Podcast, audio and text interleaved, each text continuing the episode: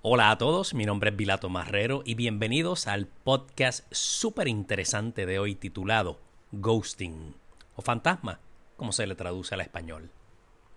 Ghosting, cuando se traduce, se refiere a alguien que desaparece repentinamente sin dejar rastro, sin responder a mensajes o llamadas telefónicas, sin dar ninguna explicación o aviso previo.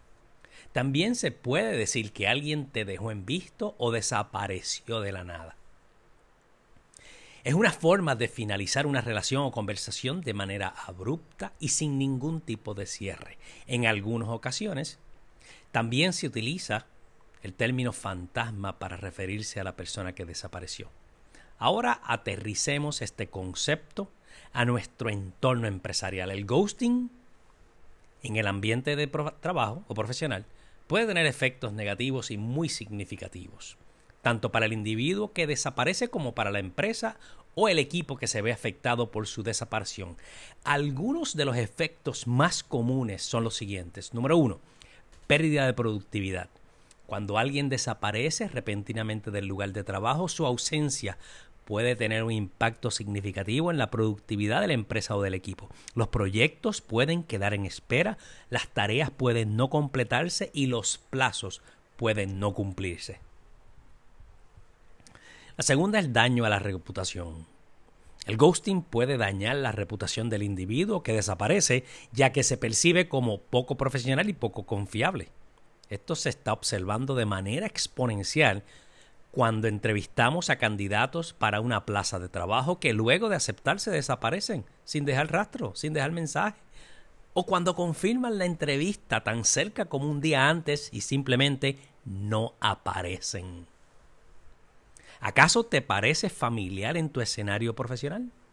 Además, si la persona no da una explicación o razón para su ausencia, esto puede generar rumores y chismes en el lugar de trabajo. La tercera es la pérdida de confianza. El ghosting puede generar una pérdida de confianza entre los miembros del equipo y con la empresa en general. Cuando alguien desaparece sin previo aviso, los demás pueden sentir que no pueden confiar en esa persona y que no se puede contar con ella en el futuro. Ahora veamos por qué el ghosting es tan popular en tiempos recientes. Ghosting se ha vuelto más común, es viral, está en todos lados. Y viene a causa de varios factores. Número uno es la tecnología. La facilidad y conveniencia de la comunicación a través de diversos medios tecnológicos como el correo electrónico, aplicaciones de mensajería y las redes sociales han facilitado que las personas eviten conversaciones difíciles simplemente no respondiendo o bloqueando a la otra parte y eso ha disminuido, disminuido perdón, nuestra capacidad de destrezas de comunicación efectiva, de hablar uno a uno o con grupos. El segundo es el miedo al rechazo.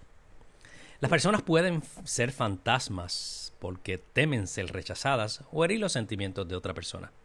No son confrontacionales, no se atreven a decirlo de frente, tienen miedo. Esto también puede ser un temor, como les comenté, a la confrontación, al conflicto, y prefieren simplemente evitarlo por completo. La tercera es falta de habilidades de comunicación. Es posible que algunas personas no hayan desarrollado habilidades de comunicación efectivas, lo que puede dificultarles expresar sus sentimientos, sus pensamientos, especialmente en situaciones difíciles.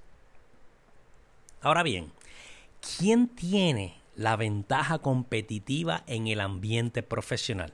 Esto va a ser contundente para que puedas comprenderlo y puedas tomar las medidas y hacer los cambios que tengas que hacer. Si no lo tienes claro, en el mundo empresarial, quien goza de buena reputación e imagen tiene ventaja competitiva sobre otros, que poseen inclusive hasta más conocimiento y destreza que esos mismos. Esto sucede porque el conocimiento y las destrezas son enseñables. Mas, sin embargo, los valores, imagen y reputación te perseguirán por el resto de tus días porque son más difícil de enseñar. Podrías, pero tomaría mucho tiempo. Aquí las preguntas son, ¿cómo está tu reputación recientemente? ¿Qué tienes que hacer para sanarla? La ventaja competitiva la tienen las personas que poseen destrezas de comunicación efectiva. Punto. Por las siguientes razones. Uno, mejora las relaciones interpersonales. Son capaces de entender y expresar sus sentimientos y pensamientos de manera clara y concisa. La segunda es aumenta la confianza. Ayuda a las personas a sentirse más seguras de sí mismas y a estar más cómodas en situaciones sociales y sobre todo situaciones sociales difíciles.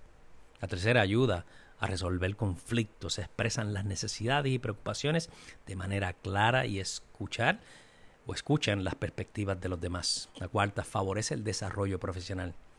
Tienen una ventaja en la búsqueda de empleo y son más propensas a ser promovidas a puestos de mayor responsabilidad. La quinta, ayuda a prevenir malentendidos. Asegura que todos los involucrados entiendan la información de la misma manera. La sexta, fomenta la empatía, implica escuchar atentamente a los demás y tratar de entender sus perspectivas y necesidades. Y la séptima, aumenta la efectividad en la toma de decisiones, que puede tomar decisiones más informadas y sobre todo más acertadas. Se dice que un hombre, y cuando hablo de hombre es hombre o mujer, debe mantener su carácter, su crédito y su palabra como sus tres activos más valiosos que lo hacen desarrollarse en su vida. Una persona con habilidad de comunicación efectiva dentro de una cultura que hace ghosting puede mejorar sus relaciones interpersonales, aumentar su autoconfianza, resolver conflictos, mejorar su desarrollo profesional, prevenir malentendidos, fomentar la empatía y aumentar la efectividad en la toma de decisiones. Sin embargo, el ghosting puede verse como una violación de la palabra de honor de uno, particularmente en contextos profesionales, donde hay expectativas de responsabilidad y rendición de cuentas. Cuando un empleado acepta asumir una tarea o un proyecto, esencialmente se está comprometiendo a cumplir esa promesa, esa tarea. No cumplir con este compromiso sin ninguna comunicación o explicación puede verse como un abuso de confianza y un incumplimiento a esa palabra de honor. En general, si bien el ghosting puede parecer una salida fácil de una situación difícil, puede tener consecuencias negativas tanto para el ghoster, que es el que lo hace, como para el ghostee, que es el que lo recibe. Es importante comunicarse de manera efectiva y respetuosa en las relaciones personales y profesionales para mantener conexiones sanas y evitar malos entendidos. En resumen, el ghosting puede tener un impacto negativo en tu ambiente profesional. Les invito a escucharme todas las semanas con temas de valor que mejoran nuestro desempeño. Espero que haya sido de tu agrado y agradezco el tiempo que me regalaste. Sigue mi podcast todas las semanas se conecta conmigo en las redes sociales bajo mi nombre, Vilato Marrero.